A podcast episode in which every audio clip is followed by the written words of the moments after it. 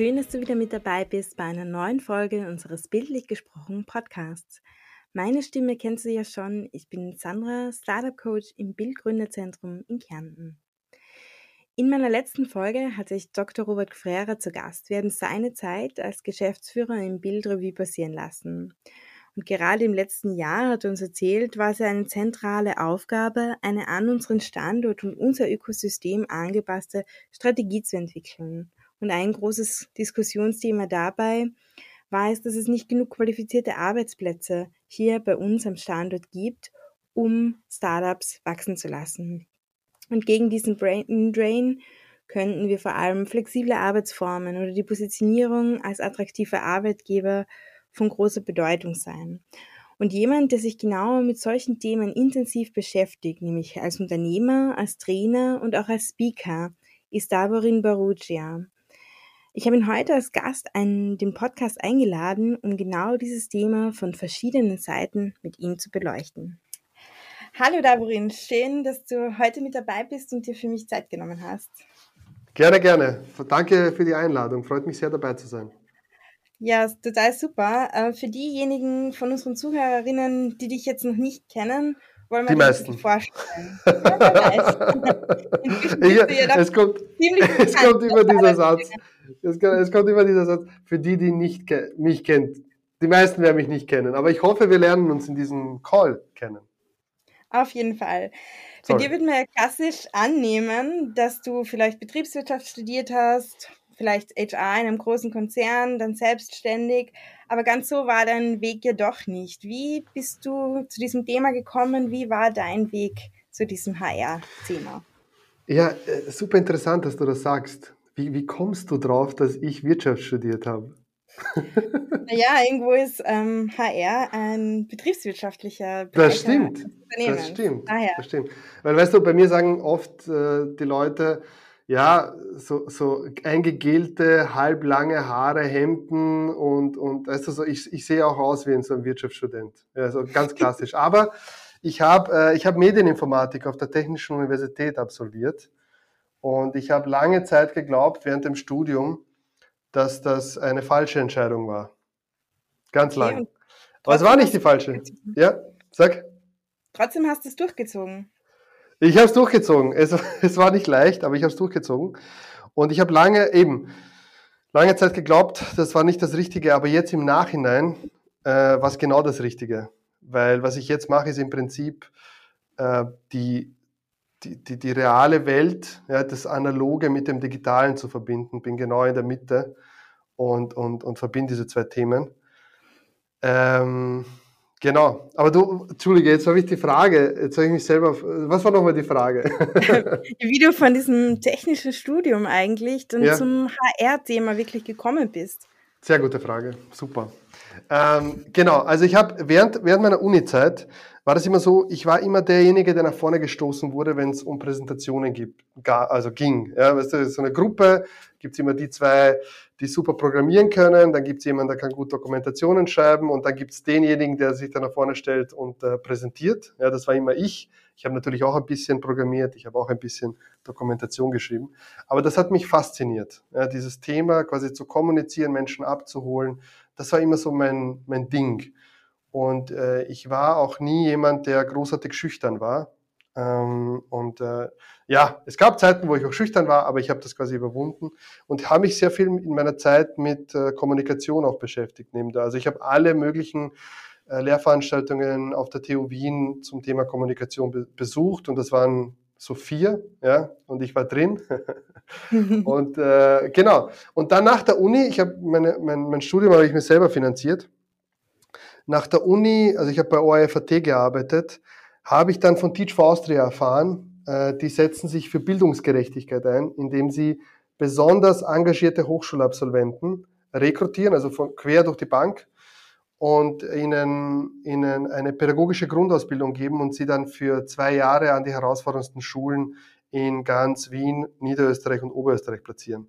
Das heißt, ich war danach zwei Jahre lang Mathematik, Physik und Chemielehrer und habe mit sozioökonomisch ähm, äh, mit, mit Kids aus sozioökonomisch schwachen Familien gearbeitet. Warum habe ich das gemacht? Weil ich selber, mein, mein Hintergrund ist, ich habe einen Fluchthintergrund. Ich bin 1992 aus Kroatien nach Österreich geflohen vor dem, vor dem damaligen Balkankrieg und ich hätte sicher nicht auf die Universität geschafft, wenn es nicht gewisse Personen und Lehrer gegeben hätte, die mich da gefördert äh, haben während, meinem, während meiner Zeit. Und Teach for Austria und dieses komplette Projekt hat das nochmal ganz stark hervorgerufen und mir, mir gezeigt überhaupt, dass es sowas gibt wie Bildungsungerechtigkeit. Dann habe ich verstanden, dass ich viel Glück hatte und ich habe auch verstanden, warum ich in meiner Anfangszeit speziell in Österreich im Schulsystem so, so Schwierigkeiten hatte. Genau, das habe ich dann zwei Jahre gemacht und dann bin ich ins Recruiting von Teach for Austria eingestiegen. Also nach zwei Jahren war das Programm vorbei ähm, und habe dann dort einen, also der, der Job als Lehrer war schon ein erfüllender, aber ich wollte halt nie Lehrer werden. Ähm, und danach eben der Job als Recruiter, das war großartig. Ja, ich war auf allen Universitäten unterwegs, ich habe dort Workshops gegeben, Vorträge gehalten, einfach nur aus meinem Alltag als Lehrer erzählt, Menschen inspiriert für eine gute Sache und sehr viel zum Thema Recruiting gelernt. Und, äh, und das habe ich ein paar Jahre gemacht, bis ich dann gesagt habe, okay, jetzt mache ich mich selbstständig, jetzt gründe ich selber ein Beratungsunternehmen, ein Trainingsunternehmen, wo es darum geht, äh, Unternehmen zu zeigen, wie sie sich äh, und ihre, ihre Arbeitgebermarke positionieren am Markt. Und das mache ich jetzt seit mittlerweile fast zweieinhalb Jahren. Mhm. Und das macht sie unter dem Titel This is Recruitment? Genau, das Unternehmen heißt This is Recruitment, genau. Mhm. Und bist du da alleine oder ist, seid ihr ein Team? Das äh, ist äh, eine sehr freudige äh, Frage, weil bei mir fängt jetzt am 1.3., deswegen sage ich auch Unternehmen, vorher hätte ich gesagt, ich war selbstständig. Am 1.3. fängt meine erste Mitarbeiterin an. Okay, cool, gratuliere. Danke. Was hat sich für dich geändert, wenn du jetzt vergleichst ähm, deine Selbstständigkeit oder dein Unternehmerdasein ähm, ja. zuvor hat, zum der tollen Stelle, die dir ja auch sehr gut gefallen hat bei Teach for Austrian mhm. Recruiting. Was ändert sich da im Leben? Ähm, ich möchte einen, einen, Schritt vorher ansetzen, wo ich bei ORFAT gearbeitet habe als IT-Techniker. Ich war dort im Prinzip jemand, den musste man sagen, was er machen soll. Ja? Also ich habe nicht nach links und rechts geschaut, sondern quasi ich wusste, dafür bin ich verantwortlich und wenn etwas noch zu tun ist, dann muss es mir halt jemand sagen. Ja, das war so quasi unbe eine, eine unbewusste Einstellung damals, keine bewusste. Und, äh, aber mit der Zeit habe ich mich dann habe ich, hab ich mich dann weiterentwickelt und bei Teach for Austria habe ich mich immer als Intrapreneur gesehen, also als, als jemand, der unternehmerisch denkt, aber in einem Angestelltenverhältnis ist. Das heißt, ich habe ähm, ich habe das Budget genau im Blick gehabt. Ich habe auch meine Zeit so weise, wie, so weise wie möglich eingesetzt. Ich hatte schon irgendwo, unbewusst hatte ich schon das Gefühl, ich werde irgendwann einmal in das Unternehmertum gehen. Äh, das ist einfach bei mir, es hat Zeit gebraucht, um, um zu wachsen. Und ich glaube, ich habe das dann einfach als Angestellter, habe ich das dann so quasi trainiert. Ja, ich habe dann nicht nur im Recruiting mich gesehen, sondern ich war super interessiert, wie es im Fundraising läuft oder im Training. Ja, weil die Fellows werden auch begleitet und habe auch hab immer sehr, sehr neugierig und versucht, die Organisation als großes Ganzes zu sehen, wo alles ineinander greift. Und ich glaube oder meine Vermutung ist, dass viele Angestellte das vielleicht nicht machen. Ja? Äh, vielleicht sagen, ja, ich habe meinen Bereich, dafür bin ich verantwortlich und, und das mache ich dann. Ja? Und das ist auch vollkommen okay. Ich sage jetzt nicht, dass das irgendwie falsch ist. Aber jetzt als Unternehmer ist es natürlich ganz anders. Äh, ich mache im Prinzip von, vom Sekretariat bis hin zu großen Verhandlungen, bis hin zu, äh, zu Workshops, mache ich halt alles, ja, was auch spannend ist, aber mega anstrengend. Und das ist halt, das ist halt der große Unterschied, dass du, dass du viel, viel mehr Verantwortung äh, hast als Unternehmer, als Selbstständiger. Natürlich, weil es gibt niemanden, der dir sagt, mach das, mach dies. Und dann sitzt du da und, und hast quasi weißt, dass all deine Freunde um 5, 6 Uhr nach Hause kommen und im Prinzip danach können sie machen, was sie wollen. Äh, Wochenende ist auch äh, easy peasy, da arbeite ich halt nicht. Ja. Und für einen Selbstständigen, äh, wie sagt man, selbst und ständig, habe ich so ein paar Mal gehört von Bekannten. Ja. Es stimmt, tatsächlich stimmt es. Es braucht viel Energie am Anfang. Ich sehe das immer so als großen Zug, der steht und es braucht ganz viel Energie, um diesen Zug anzuschieben. Und ich äh, habe gewusst oder ich hatte schon eine Ahnung, worauf ich mich eingelassen habe, dass es so anstrengend wird, hätte ich mir nicht gedacht. Aber das, das unterscheidet dann, unterscheidet dann, glaube ich, den erfolgreichen Unternehmer vom nicht erfolgreichen. Ich sage jetzt nicht, dass ich erfolgreich bin, großartig oder sonstiges, aber ich versuche, äh, ich versuche mein Bestes zu geben, um, um so viel Wert wie möglich da draußen zu stiften und dementsprechend auch äh, das Unternehmen voranzutreiben. Ja, das ist ja auch irgendwo deine Definition dann von Erfolg, weil ich glaube, nur wirtschaftlicher Erfolg ist, ist auch nicht alles quasi. Und wenn du das, den Nutzenstiftung als deinen Erfolg wertest, dann bist du sicher sehr erfolgreich. Genau, genau. Und da gibt es natürlich noch die privaten Teile und so. Also das, äh, es ist, ich verstehe, also wenn jetzt jemand hört und sich denkt, na super, der arbeitet seine 50, 60, 70 Stunden Wochen, äh, was ist das für ein Leben? Am Anfang ja, bei, bei gewissen, bei gewissen Startups, Unternehmen braucht es das vielleicht nicht. Ja. Ich habe schon, ich habe mir schon gedacht, als Einzelunternehmer, als Berater, als Trainer, da muss ich durch jetzt, ja, bis da die Systeme stehen und alles, bis das wirklich mhm. float. Ja. Nach wie vor ist dir aber auch die Arbeit mit Schülerinnen und Schülern weiterhin wichtig und glaube ich, was mhm. es dir immer noch sehr viel Freude macht. Wir haben uns nämlich bei der Youth Entrepreneurship Week, eigentlich beim Training dazu von Austrian Startups kennengelernt. Warum ist es für dich nebenher ja eigentlich oder natürlich auch als Trainer immer noch wichtig, dich für Jugendliche oder Schülerinnen und Schüler zu engagieren? Ja, ich glaube, es gibt keinen, kein Modell und keinen Erfolg, im Leben, wenn du nicht etwas zurückgibst. Horten, ja, oder irgendwelche große Reichtümer, oder weiß ich nicht, das, das ist nicht meine Definition von Erfolg. Ich sehe, wie viel Freude ich dabei habe, wenn ich Menschen empowern kann. Also nicht jetzt irgendwie Informationen zurückhalten, sondern wirklich, wenn jemand sagt, ich brauche das und das, ähm, ihn dabei zu unterstützen, äh, das auch zu bekommen. Und warum, warum Bildungsgerechtigkeit und warum mit Jugendlichen? Ähm, weil ich das selber erlebt habe am, am eigenen Leib. Ich hatte eine Lehrerin in der zweiten Volksschul, äh, in der dritten Volksschulklasse. Ich bevor ich sie kennengelernt habe, habe ich zwei Jahre im österreichischen Schulsystem verbracht. Ich habe kein Wort Deutsch gesprochen, nichts. Ja. Und ich hatte zwei Lehrer, die A, überfordert waren oder sehr frustriert mit mir, weil ich nicht die Fortschritte gemacht habe, die sie sich vorgestellt haben. Das heißt, ich habe in diesen zwei Jahren gelernt, die Schule zu hassen. Davor in Ex-Jugoslawien habe ich sie geliebt. Ich bin super gern in die Schule gegangen. Aber dann in den zwei Jahren habe ich es wirklich, ich, ich wollte nicht mehr in die Schule gehen. Es war einfach so für mich ein, ein Horrorhaus. Und äh, dann hatte ich das Glück, dass ich in eine neue Klasse gekommen bin und da war die Frau Lehrer Waber, äh, eine großartige Person, um sich vorzustellen, was die gemacht hat. Die hat, die hat meine Familie in die Dorfgemeinschaft eingegliedert, weil sie uns zu allen möglichen Festivals und sonstigen mitge mitgenommen hat. Die hat, äh, die hat ein Plakat aufgehängt in der, in der Klasse, wo man unterschiedliche Satzanfänge konnte man drüber lesen. Und ich dachte mir, wow, cool, das hilft mir total, neue Sätze zu schreiben und dass nicht jeder Satz gleich klingt. Und dann bei der Schularbeit dachte ich, sie nimmt das runter. Ja, ich habe das alles auswendig gelernt. Aber das Plakat ist oben geblieben. Und ich habe ich hab, ich hab mich gefühlt wie Goethe, als ich dann die Schularbeit geschrieben habe. Ja, ich habe dann so ein Dreier geschrieben. Ja, aber das war, das war für mich großartig. Also so ganz kleine Sachen, aber auch große Sachen hat sich gemacht.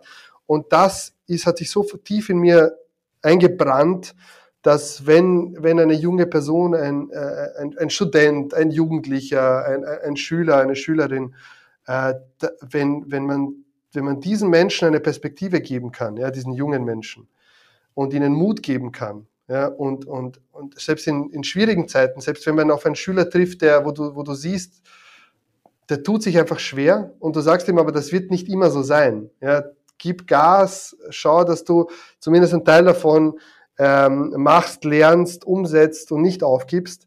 Das ist eines der schönsten Gefühle, was ich bis jetzt in meinem Leben erleben durfte, äh, da so junge Menschen zu empowern. Und deswegen hat mich auch dieses Projekt der Entrepreneurship Weeks, der Youth Entrepreneurship Weeks, als ich das gehört habe, als die Eva auf mich zugekommen ist und gesagt hat, hey David, magst du nicht die Trainer ausbilden? habe ich gesagt, ja, das mag ich, das ist cool, das passt doch genau in, mein, in, in, in meine Schiene. Und dann wollte ich auch so eine Woche leiten, aber leider ist es nicht, es ist sich nicht ausgegangen. Ich hoffe jetzt bei der zweiten, beim zweiten Durchgang, dass, dass das klappt. Ah, das wäre auf jeden Fall cool, weil meine Erfahrung ja. war auch, auch sehr, sehr cool bei diesen Wochen, ja. Cool. Und du kannst dich dann ja bestimmt daran erinnern, dass wir eine Übung gemeinsam gemacht haben, die wir auch mit unseren Startups immer zu Beginn machen, nämlich diesen Golden Circle von Simon Sinek, ja. wo ja viele quasi ähm, Außenstehende wissen, was man macht. Einige wissen vielleicht noch, ähm, wie man es macht, aber die wenigsten wissen, warum man es macht. Mhm. Und du bist ja sehr, sehr positiv und hast ein sehr starkes Mindset. Aber was ist dein Why? Warum machst du das? Mein Why. Es ist, äh, wenn ich jetzt Apple wäre, dann würde ich das sofort sagen, ja, weil das ist super bekannt. Aber das ist tatsächlich etwas eher Persönliches, obwohl, wenn du das jetzt hörst, klingt jetzt vielleicht jetzt auch nicht so, aber für mich ist es noch nicht so selbstverständlich, das rauszuschießen. Ähm, aber mein Why ist es, ich fühle mich ja, ich fühle mich als Storyteller. Ja, ich liebe es, Geschichten zu erzählen und äh, weil dort so die Inspiration ist, dort ist so das, äh, das wahre Leben drin, wenn man Informationen weitergibt. Und mein Why ist es, äh, Menschen so weit, so weit zu empowern, dass sie ihre eigene Geschichte wiederentdecken und darin ihre Schönheit sehen und dadurch sehen, was alles möglich im Leben ist, wenn man aus Perlen, aus, aus Wunden Perlen macht und dahingehend äh, neue Schritte setzt. Ich habe es jetzt nicht perfekt formuliert, ja, äh, das habe ich irgendwo aufgeschrieben, aber ich habe es noch nicht auswendig gelernt. Aber das ist so mein Why, ja, Geschichten in Menschen wieder zu erwecken, ihnen neue Perspektiven zu zeigen und dass so viel Schönheit in, in ihnen drin ist und sie sich nicht davor verstecken äh, müssen. Eine sehr, sehr schöne Motivation. Danke. Sehr authentisch auch. Wo wir auch schon gleich beim, beim nächsten Thema sind. Ähm, wenn man sich ein bisschen so durch, durch deine Website klickt, ähm, ist Authentiz Authentizität ja ein ganz großes Thema. Nicht nur mhm. für dich selbst, sondern auch ähm, in den Unternehmen, die du betreust. Wie definierst du Authentizität? Wie definiere ich Authentizität? Jetzt aus Unternehmenssicht zum Beispiel ist Authentizität indem sie das kommunizieren, wer sie im Prinzip wirklich sind. Also sich nicht versuchen, äh, durch ähm, Employer Blending, ist ja so, so, ein, so ein Begriff aus der, aus der Branche, durch, äh, durch irgend, irgendwelche konstruierten Szenarien sich zu verkaufen und dann quasi Leute anzuziehen, die gar nicht reinpassen, weil sie merken, das Marketing, das Recruiting passt nicht mit der Realität überein. Und da einfach zu sagen, schaut mal, bei uns kann man das und das bewirken, aber es gibt kein Remote Work. Und dazu zu stehen, zum Beispiel. Ja, wir wissen ja, Remote Work ist etwas sehr Essentielles in der heutigen Zeit. Aber es gibt Jobs, da ist es einfach nicht möglich. Und da unter, als Unternehmen zu, da, da, da, dazu zu stehen und andere Vorteile zu finden, ja, sich auf andere Art und Weise bei den Arbeitnehmerinnen beliebt zu machen. Genau, das ist so aus Unternehmenssicht und aus der persönlichen Sicht ist es, den Mut zu haben, das nach außen zu tragen, was einem im Herzen und im Geist vor sich geht. Und sich auch verletzlich zu zeigen manchmal. Ähm, weil ich finde, dadurch, dadurch merken wir, dass wir nicht alleine sind mit unseren Ängsten, mit unseren Befürchtungen da draußen und rücken so ein Stück näher zusammen. Das ist für mich so ein bisschen Authentizität. Ja. Mhm, sehr interessant. Ich frage dich das deshalb, weil ich mhm. auch den Florian Kandler mal im Podcast zu Gast hatte. Ja. Und er, also diese Aussage wird mir auch immer in Erinnerung bleiben und er hat die Hände beim Kopf zusammengeschlagen und gesagt beim Bitchen, bitte nur nicht authentisch sein. Ah, ja, weil, weil viele ähm, Gründerinnen und Gründer oder wie auch immer, wahrscheinlich kennt man es auch aus anderen Präsentationssituationen, viele verstehen dann unter authentisch ähm, einen weniger professionellen Auftritt oder keine Ahnung, ähm, von der Kleidung oder der Wortwahl muss man dann nicht so ja. genau sein, weil man ist ja authentisch. Wie, ja. Siehst du, wie siehst du das? Ist das auch eine Form von Authentizität oder distanzierst du dich da auch davon? Nein, gar nicht. Äh, wenn ich äh, eine beschränkte Zeit habe, um vor einem professionellen Publikum, was sich genaue, genaue Informationen erwartet, was sich eine, Zeitspanne, was mir einfach eine ganz klare Zeitspanne gibt, dann bereite ich mich darauf vor. Aber das heißt nicht, dass ich nicht authentisch bin. Äh, ich bin nicht authentisch, wenn ich äh, irgendwas daher fantasiere oder nicht dann oder sage, ich glaube an die Vision, aber innerlich glaube ich eigentlich nicht an die Vision. Das ist für mich, dann passt das Innere mit dem Äußeren nicht. Aber das heißt nicht, dass ich mich nicht vorbereiten. Authentizität heißt manchmal auch, sich auf Punkt und Komma vorzubereiten, alles durchzudenken. Äh, was ziehe ich an? Wie wirke ich? Äh, welche Wörter verwende ich? Aber in, in diesem Prozess denkt man ja auch darüber, was passt denn zu meinem Unternehmen besonders gut? Ist es dieser Begriff oder dieser Begriff? Ja? Was kommuniziert und was, was überzeugt auch vielleicht? Ja? Ohne natürlich die, die Unwahrheit zu sagen oder zu lügen. Ja? Also da, da stimme ich ihm sogar, sogar zu. Aber das, für mich ist das die Vorbereitung. Ja? Das hat weniger mit Authentizität zu tun, sondern eher mit, was mache ich davor, damit ich diese Zeit so gut wie möglich nütze, ähm, um, um, um mein Publikum von meinem Unternehmen zu überzeugen. Natürlich werde ich mich dort nicht hinstellen und dann meine Lebensgeschichte erzählen und zum Schluss, ah, übrigens, 500.000 für 10 Prozent, das macht überhaupt keinen Sinn. Ja, ist eh ganz klar. Also es gibt gewisse Rahmenbedingungen, die sollte man sich schon halten. Aber es das heißt nicht, dass man sie nicht mit Authentizität füllen kann. Mhm. Sehr interessant. Aber spannend, ja. sehr spannende Frage, sehr spannende Frage. Ja. ja, es sind, glaube ich, sehr, sehr viele Blickwinkel oder Interpretationen von, von jedem individuell, was man unter Authentizität ähm, versteht. Und ja. ähm, die Vision auf deiner Website ähm, sagt ja auch, jede Organisation erzählt ihre authentische Arbeitgeber-Story und inspiriert die richtigen Menschen, die diese Geschichte gemeinsam weiterschreiben möchten. Bei Startups, denke ich, kann man sich das immer ganz gut vorstellen. Und bei großen Unternehmen beispielsweise stelle ich es mir persönlich schon ähm, schwieriger vor. Aber wie, wie, wie geht man da vor? Wie machst du oder wie erarbeitest du mit Unternehmen eine authentische Arbeitgeber-Story? Mhm. Ich, mh, mm, es kommt darauf an, ob, wie viel da ist bei dem Unternehmen. Ja, wenn gar nichts da ist, dann, äh, ja, dann fängt man, fängt man ganz von vorne an und man fängt oft ganz oben an. Ja, die Menschen, der, der, der Gründer, ja, der Besitzer, die Familie, die dahinter steckt und, und schaut sich an, was steckt denn da dahinter? Ja? Was ist, was ist da für eine Journey äh, hinter dem Unternehmen? Und, und schaut sich dann an, wie kann man das wie, wie kann man das in eine Arbeitgebermarke gießen? Ja, wie kann man das in, in diese modischen Wörter wie New Work oder äh, Employee Experience ähm, ummünzen? Weil die, die Geschichte, ja, das ist, resoniert ja nicht mit jedem. Wenn ich meine Geschichte erzähle, wird das nicht mit jedem resonieren, ist ja ganz klar.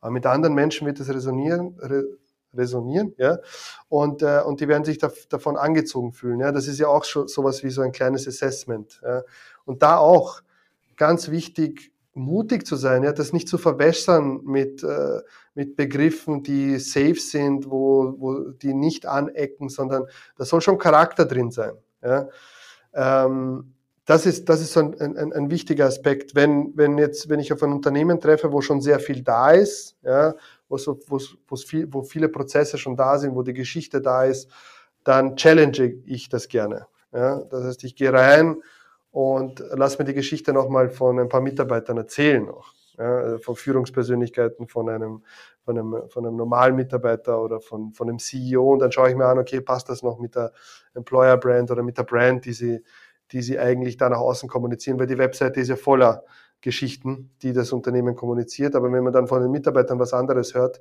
dann freue ich mich immer, das zu challengen ja, und ihnen wiederzuspiegeln und zu sagen, äh, irgendwie passt das nicht überein, was ihr mir hier erzählt, aber was ihr auf der Webseite kommuniziert oder in euren Anzeigen oder ja, sonstigen äh, Medien.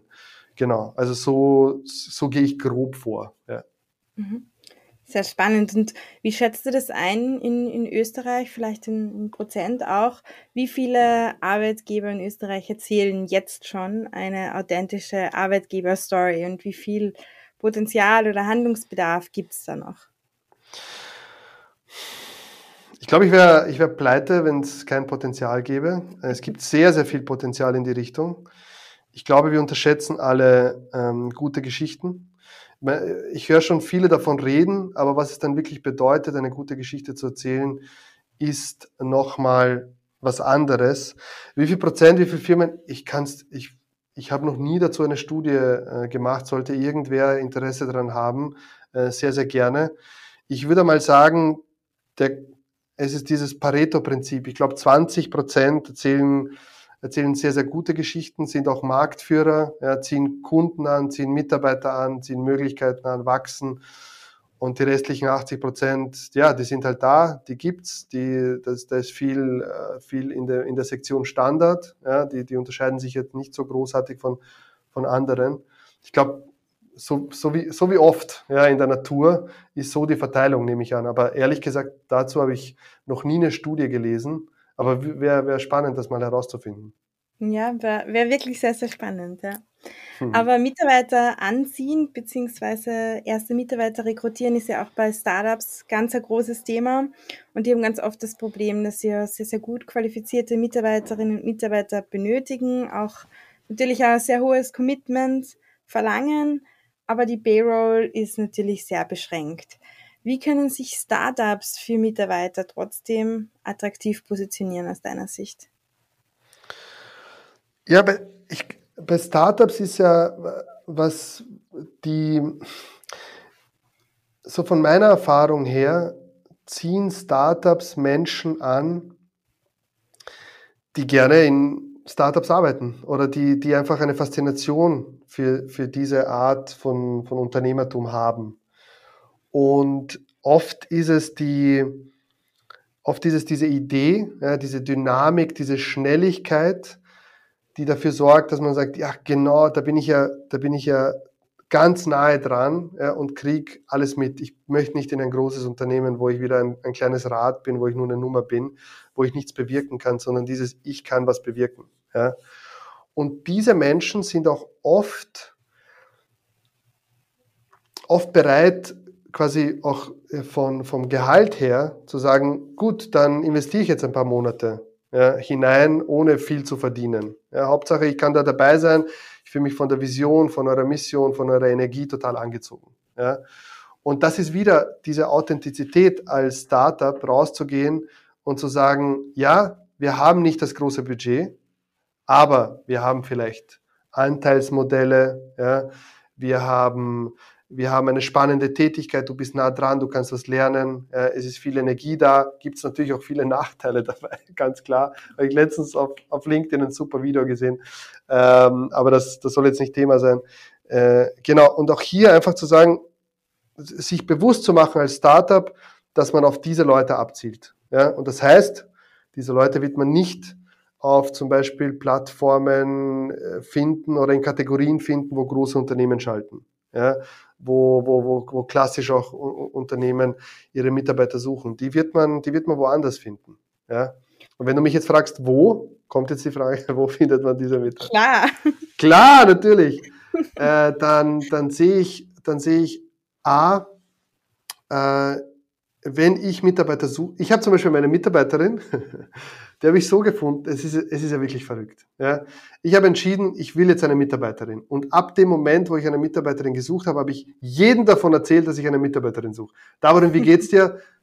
Ja, geht, ja, viel zu tun. Ich suche gerade eine Mitarbeiterin im Sales- und, und Marketing-Bereich. Ja. Jeder, der mich gefragt hat, Darin, wie geht's, hat diese Information von mir bekommen. Was ist passiert? Zwei Wochen später schreibt mir eine bekannte Unternehmerin, du, bei uns hat sich jemand beworben, wir haben die Stelle schon besetzt, aber die ist so gut, die könnte vielleicht interessant für dich sein. Parabing, parabang, haben wir ein Interview geführt, der hat total gepasst und schon war sie drin. Ja, natürlich habe ich mir schon, habe ich mir schon gedacht, ah, ich sollte jetzt endlich eine Stellenausschreibung formulieren und hin und her.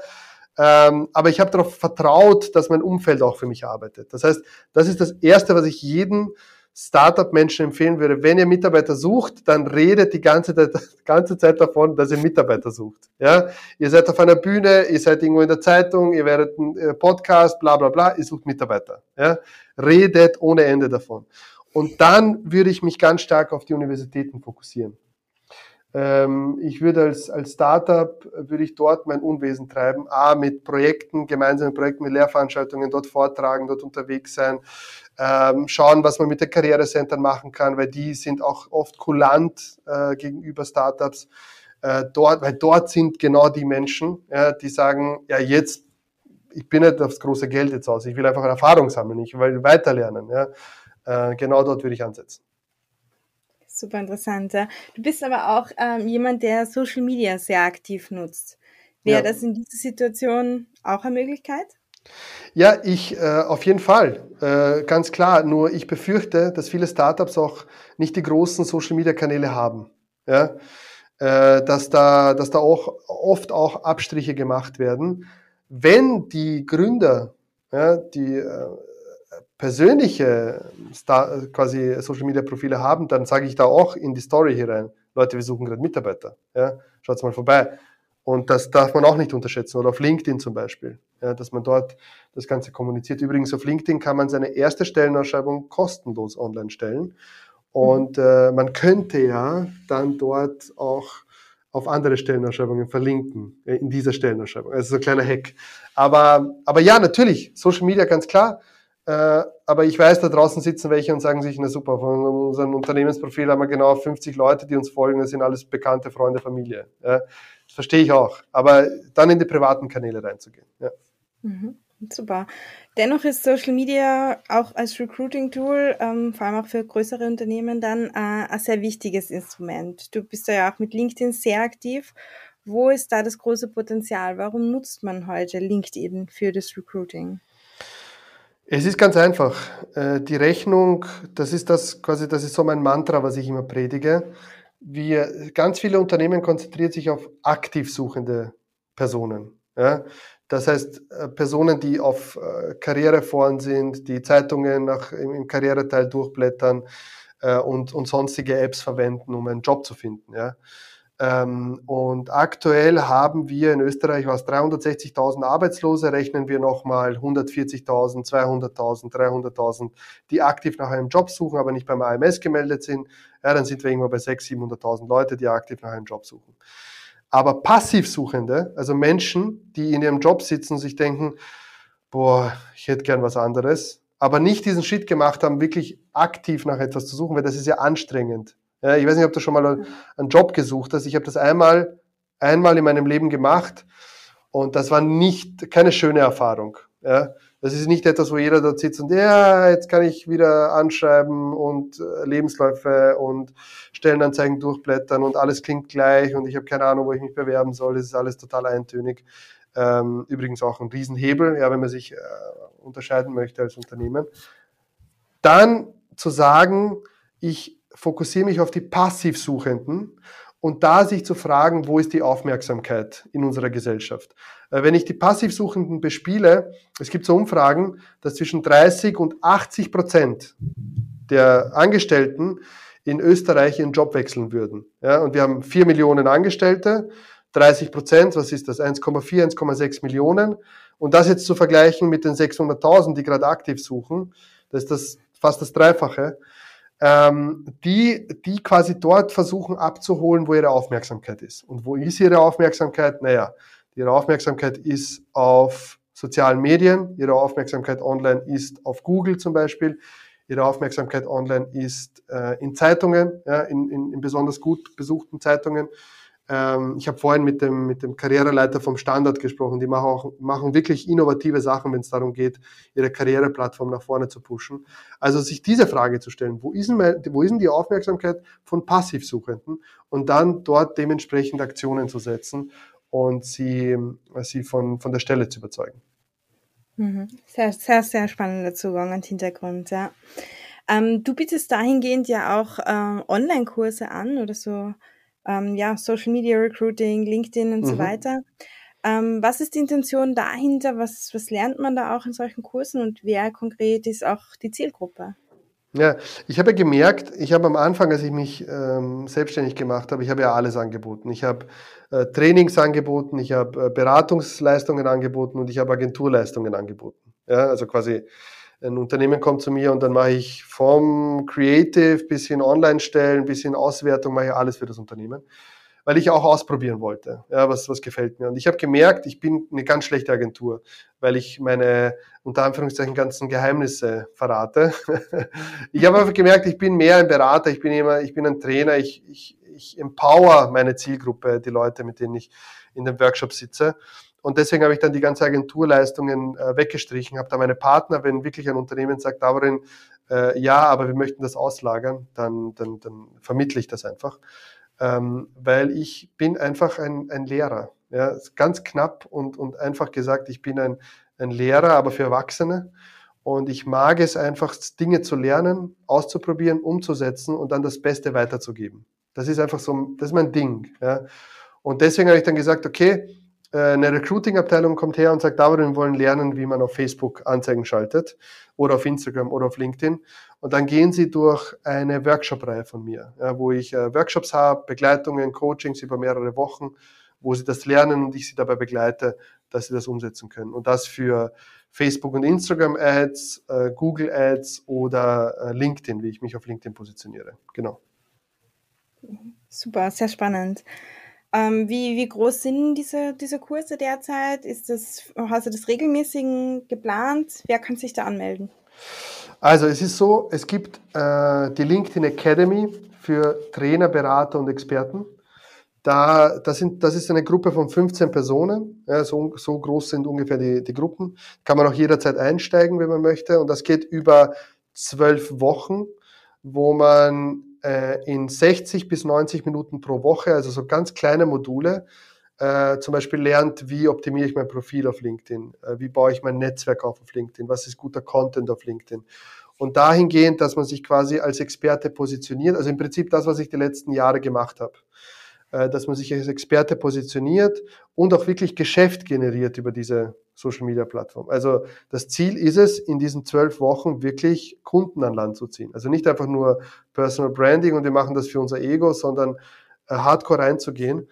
Und das sind acht Wochen Training plus Coaching und nochmal vier Wochen Begleitung, äh, wo die Person dann mit ihren Herausforderungen kommen kann. Es sind immer so äh, zwei Einheiten pro Woche. Am Montag sind die Trainings, am Donnerstag, am Nachmittag sind die Coachings. Und dann geht es in den Coachings geht es nicht nur um LinkedIn, da geht es ums Unternehmertum allgemein. Wie positioniere ich mich als Experte, Angebotslegung, Verhandlungen und so weiter und so fort. Da geht es um Gott und die Welt. Ähm, genau, und bei, den, bei der LinkedIn Academy Corporate Edition oder Social Media Recruiting Workshops, da kommen große Unternehmen auf mich zu und sagen dann, da war bitte unsere Recruiting-Abteilung oder unsere Sales-Abteilung, führ die da mal durch, zeige ihnen das, motiviere sie. Ähm, ich habe zum Beispiel von einem großen Personalvermittler die 20 Sales-Leute geschult über acht Wochen äh, zum Thema LinkedIn und das war, das ist, das ist auch richtig cool, wenn die Leute da drin sind und, und einfach, du gibst ihnen einen, kurz, einen, einen kurzen Einblick in ein Thema, dann sagst du ihnen, das sind die Übungen, setzt das um bis nächste Woche und, und dann lernen wir das nächste Thema. Und so sind die Leute nicht überfordert von diesen Tagesworkshops oder Halbtagesworkshops, wo sie denken, Alter, wo soll ich jetzt anfangen? Ja, und dann kann, kann, können sie natürlich den Trainer nicht mehr fragen, weil der ist weg. Und so ist er schön da, begleitet sie und äh, man, kann, man kann richtig gut lernen und in die Umsetzung kommen. Super Ansatz, ja. Dein LinkedIn-Channel, dein LinkedIn-Account ist ja auch sehr spannend, wenn man dir ein bisschen folgt.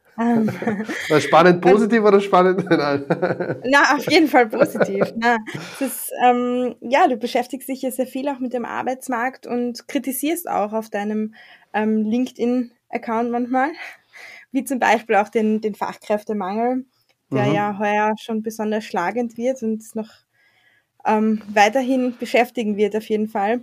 Wo liegen da aus deiner Sicht ähm, vielleicht Fehler der Verantwortlichen oder was müsste man auch zukünftig jetzt noch anders machen, um dem Ganzen ein bisschen entgegenzuwirken? Ja, also Sandra, auch ein, ein Kompliment an dich. Das ist das best recherchierte äh, Podcast-Interview, was ich je geführt habe. Und ich führe tatsächlich alle drei, vier Wochen eins. Und das ist wirklich großartig bis jetzt, äh, wie, wie, wie, wie tief du reingeblickt hast in meine, in meine Welt. Also die Fragen sind wirklich gut. Äh, Dankeschön. Äh, weiß ich sehr zu schätzen. Ähm, ich kritisiere, ich, ich, kritisiere die Situation, ich kritisiere keine Verantwortlichen. Ja, ich glaube nicht, dass es irgendwen in Österreich gibt, der sagt, ah ja, der Fachkräftemangel, endlich ist er da, jetzt kann ich meine, jetzt kann ich meine Beratungen verkaufen. Es spielt natürlich in meine, in meine Hände, weil jetzt sind die Firmen total verzweifelt ja, und, und, und wollen Beratung, wollen Lösungen. Jetzt öffnen sich plötzlich alle und sagen, ja, Social Media, endlich. Aber es ist halt zwei, drei Jahre zu spät. Das ist das Ding. Ja, es hat damals noch nicht so gebrannt. Ja, irgendwie finden wir schon jemanden. Ja, und dann haben sie jemanden gefunden. Und die Zeiten sind immer länger und länger geworden. Und jetzt ist es schon so unerträglich, dass auf der einen Seite die bestehenden Mitarbeiter total belastet werden, weil kein Unternehmen oder die wenigsten haben den Mut zu sagen, wir können den Auftrag nicht aufnehmen, weil wir schon voll sind. Die, das heißt, die Sales buttert einen Auftrag nach dem anderen da rein und die Mitarbeiter müssen, es abarbeiten und die sind halt schon total dicht. Ja. Das heißt, das ist eine große, viel größere Gefahr, äh, als, als dass ich jetzt keinen neuen Mitarbeiter finde, dass ich die, die schon eingeschult sind, die, die schon Erfahrung gesammelt haben, die schon Beziehungen mit mir aufgebaut haben, dass die einfach sagen, ich kann nicht mehr. Ja?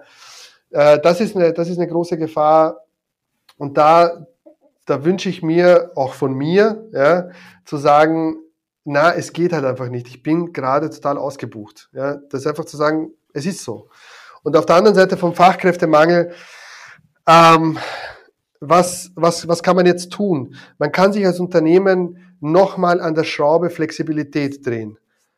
Ältere Mitarbeiter, ja, 50 plus, 55 plus, 60 plus. Nicht zu sagen, na super, den hole ich mir jetzt nicht rein oder sie ist mir zu alt, ja, die wird ständig krank oder sonst. Das ist so ein Unsinn. Du hast ein volles Auftragslager, du musst Sachen abarbeiten.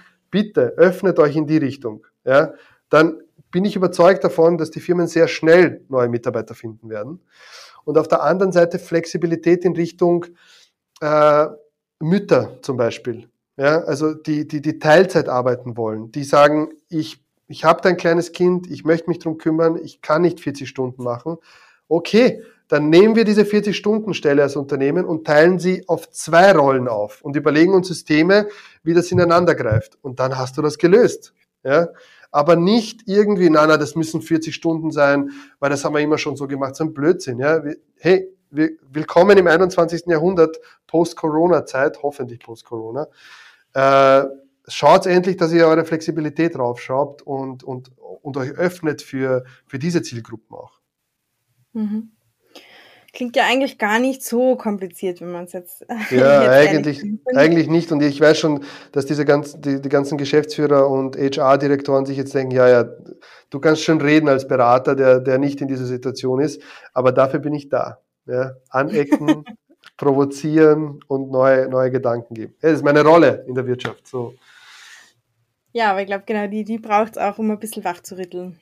Ja, ja. Ja. Ähm, wie sieht aus deiner Sicht denn jetzt die Zukunft unseres Arbeitens aus? Du hast ja schon ein bisschen auf Flexibilität und ähm, ja, äh, äh, Shared, ähm, Shared Jobs zum Beispiel jetzt auch angespielt. Mhm. Wie, könnte sich, wie könnte sich unsere Arbeitszukunft so entwickeln? Wie sieht der Job der Zukunft aus? Gibt es da vielleicht auch ein Best-Case-Szenario, Worst-Case-Szenario, wenn nichts viel passiert? Was ja. malst du uns für ein Zukunftsbild? Ja. ja, ich könnte jetzt so Sachen nennen wie Employee Experience, New Work, ähm, Remote Work und so weiter und so fort. Das ist eh klar. Ja, es ist so eine Nona net, das kommt. Ich habe ich hab noch einen Gedanken, den ich sehr spannend finde. Wie viele Zuhörer habt ihr für einen, bei einem Podcast? Egal. Ja? Also ich, ich, ich möchte mal etwas, etwas nennen, was, was so ein bisschen in meinem Kopf herumspukt und was ich auch noch nie mit jemandem besprochen habe ich glaube in Zukunft durch die Informationsrevolution, in der wir uns befinden jetzt gerade, man kann heutzutage alles zu jeder Zeit lernen. Ja, es gibt kaum etwas, ja, vielleicht, also, ja, es gibt kaum etwas, ja, was man nicht lernen kann in, in schneller Zeit. Das heißt, das universitäre System wird sich sehr, sehr stark verändern. Aber Menschen durch diese Information, ja, die sie bekommen, werden sie begreifen, dass Lebensqualität ja, und, und was ich machen möchte und wie viel ich dabei verdienen möchte, viel, viel flexibler sind, als uns die aktuelle Wirtschaft verkauft. Ja? Es wird immer leichter, ein eigenes Unternehmen zu starten.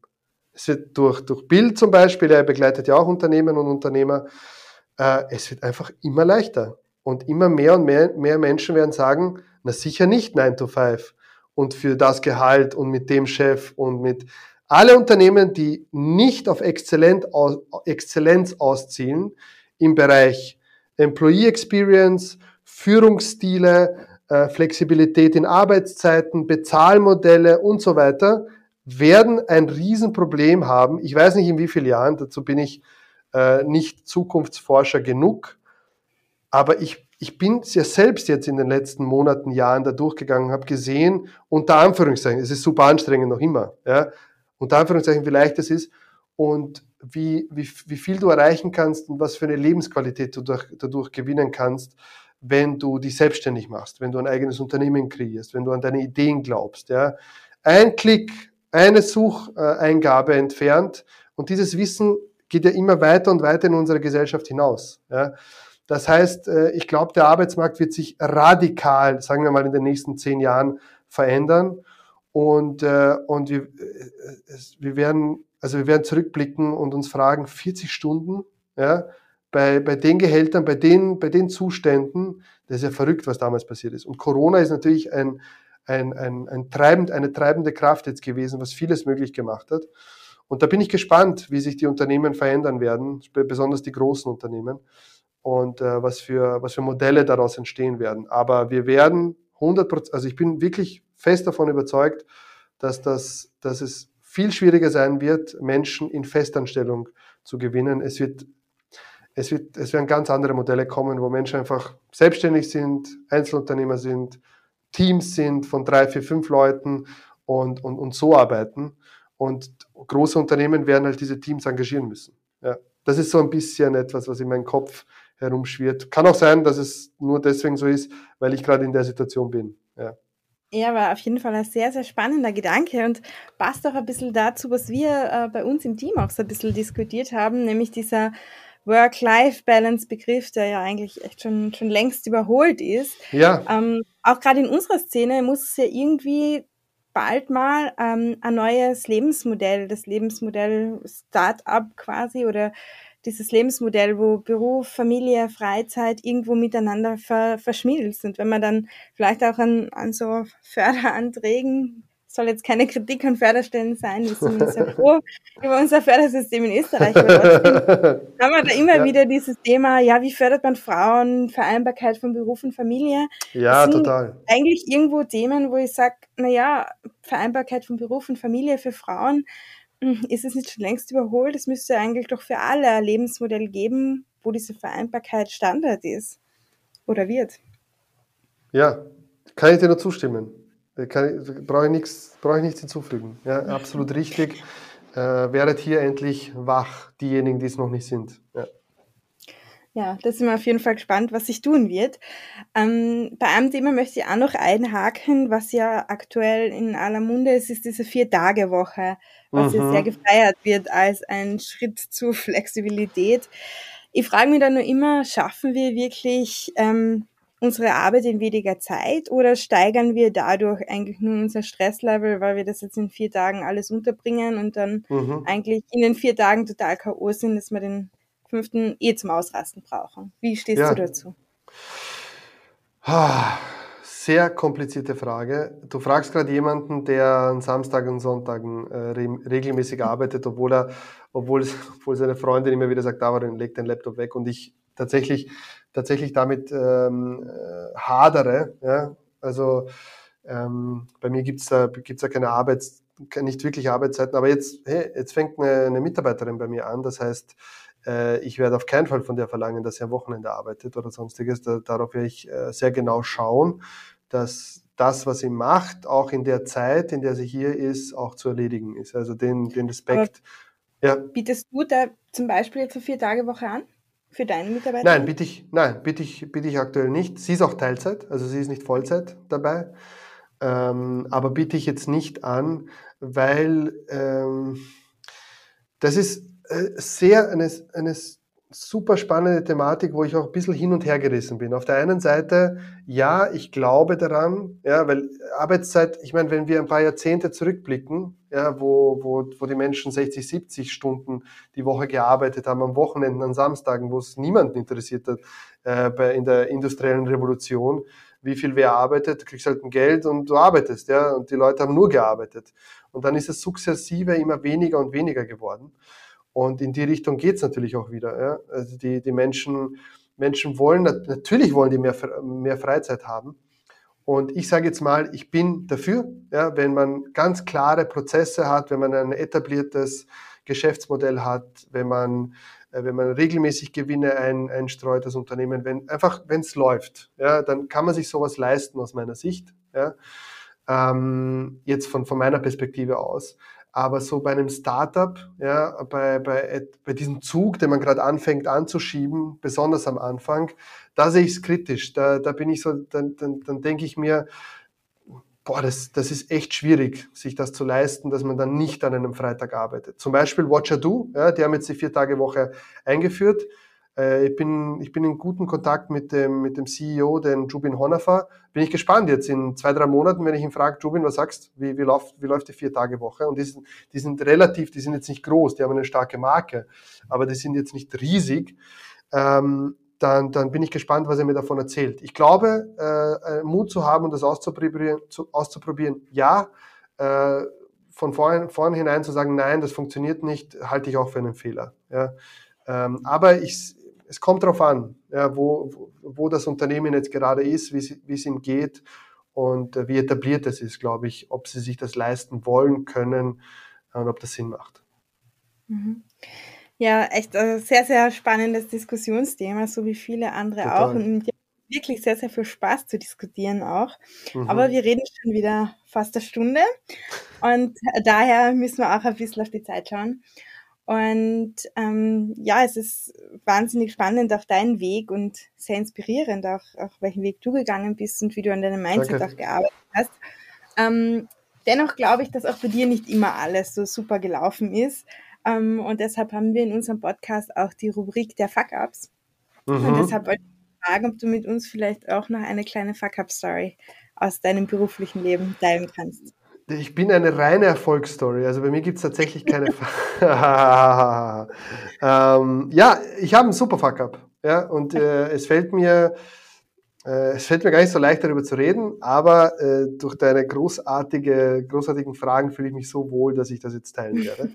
Und zwar, ich habe die, die LinkedIn Academy gestartet für Trainer, Experten und äh, Berater. Am Anfang war es Trainer, Experten und Coaches, dann habe ich es umgeändert.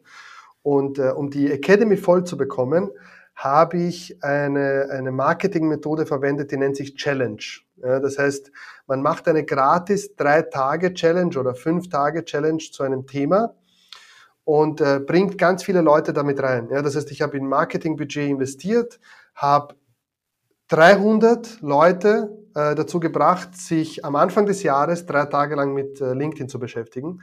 Das Format ist, in der Früh bekommt man eine E-Mail mit klaren Aufgaben, dann gibt es um 9 Uhr in der Früh ein 30-minütiges Training, dann macht man die Aufgaben und am Nachmittag um 5 Uhr am Nachmittag um 5 Uhr, genau, gibt es eine Coaching-Session, die ist auch 30 Minuten lang. Ja, das ist so das Format über drei Tage äh, zum Thema LinkedIn, Profiloptimierung, Netzwerk Outreach und Content. Ja. Das habe ich gemacht, viele Anmeldungen reinbekommen. Es war eine großartige Stimmung, wirklich, das untertreibe ich nicht. Es war, es war einfach eine, eine, eine Community, eine temporäre Community, die sich mit dem Thema auseinandergesetzt hat. Und ich habe auch so viele positive Meldungen, Empfehlungen bekommen, die kann man heute noch lesen auf LinkedIn. Und äh, dann ging es darum, die LinkedIn Academy zu verkaufen ja, und quasi den, an, den, an den Mann, an die Frau zu bringen. Und was glaubst du? Ja, es waren äh, zum Schluss am dritten Tag haben sich da, das Video, ja, also quasi dieses letzte Coaching-Video plus den Verkauf, haben sich 100 Personen angesehen. Und noch viel mehr, viel mehr haben davon über die Mails ähm, äh, mitbekommen. Was glaubst du, wie viele, wie viele Tickets ich verkauft habe? Wenn du schon so fragst und das in deiner Kategorie Fuck-Up-Story läuft, wahrscheinlich nicht allzu viele. Keine Ahnung. Zehn? Zehn, war das Ziel. Zehn war das Ziel. Echt? Okay. Ja, es waren tatsächlich, es waren tatsächlich drei. Ich habe oh. drei Tickets verkauft. Ähm, es ist eh, also so ein riesen Fuck-up ist das nicht, ja, weil es, es war dann war dann noch äh, Gewinntre quasi. Ich habe ich habe kein unter Anführungszeichen, ich habe kein Geld verloren, sondern sogar ein bisschen was bisschen was verdient, ja. Aber es war eine riesen Enttäuschung für mich. Also du musst, dir, du musst dir vorstellen, die Leute sind so begeistert und dann pitchst du das und dann kaufen halt echt nur drei Leute. Ja? Also furchtbar. Mir ging es dann so ungefähr drei, vier, fünf Tage schlecht, so richtig schlecht. Aber an allen gezweifelt. Aber ich habe ich hab zum Glück ein gutes, gutes Netzwerk, was mich dann auffängt. Ähm, mit Leuten, mit, die auch Unternehmer sind, mit denen ich dann offen reden kann über solche Sachen. Und, äh, und tatsächlich waren wir dann zum Schluss, ja, waren wir dann 15 Personen in, in der Academy, äh, in, in, diesen, in diesen Jahrgang quasi. Und wir machen jetzt von 7. bis 9.3 machen wir die nächsten LinkedIn Days. Und ich habe so viel daraus gelernt, ich kann es dir gar nicht beschreiben. Ja. Äh, und jetzt bin ich gespannt, äh, wie jetzt die nächsten LinkedIn Days sein werden. Ist natürlich Value drin, ja, aber die Intention ist ganz klar, dass ich viel mehr Zeit habe, mit den Leuten zusammenzuarbeiten und ihnen zu zeigen, wie sie sich auf LinkedIn positionieren. Aber das war mein Fuck-up. Ja. Die ersten LinkedIn Days, 100 Leute, äh, drei verkaufte Tickets, ist halt, ja. Ja, aber auf jeden Fall cool, dass du das aufgearbeitet, verbessert und jetzt viel erfolgreicher noch Genau, ich weine nicht mehr, wenn ich davon erzähle. ah, der hätte jetzt eh nicht gewusst, wie damit umgehen soll im Podcast. Ja. okay, auf jeden Fall vielen Dank für diese Geschichte, lieber Davorin. Und das ist auch dann schon der Abschluss unserer mhm. heutigen Podcast-Folge sozusagen. Wenn es dir recht ist, würde ich auf jeden Fall ähm, deine dein Unternehmen, dieses Recruitment, auch dein LinkedIn-Profil sehr gerne in unseren Show Notes verlinken. Gerne, auch gerne Und vernetzen. Einfach, äh, wenn ihr den Podcast hört, äh, klickt auf den Vernetzen-Button oder auf den Folgen-Button. Würde mich sehr freuen, kommt auf mich zu, schreibt mir Nachrichten. Also ich bin ein Kerl, ich, ich unterhalte mich gern, vernetze mich gern, also bitte keine Scheu. Super. Tolles ja. Angebot, auf jeden Fall nützen. Und ja, vielen, vielen Dank, Davorin, dass du dir heute für mich Zeit genommen hast. Sehr gerne. Sandra, ich wiederhole es nochmal, unglaublich gut vorbereitet. Ja, also echt ein Highlight-Podcast und äh, danke, dass ich dabei sein durfte.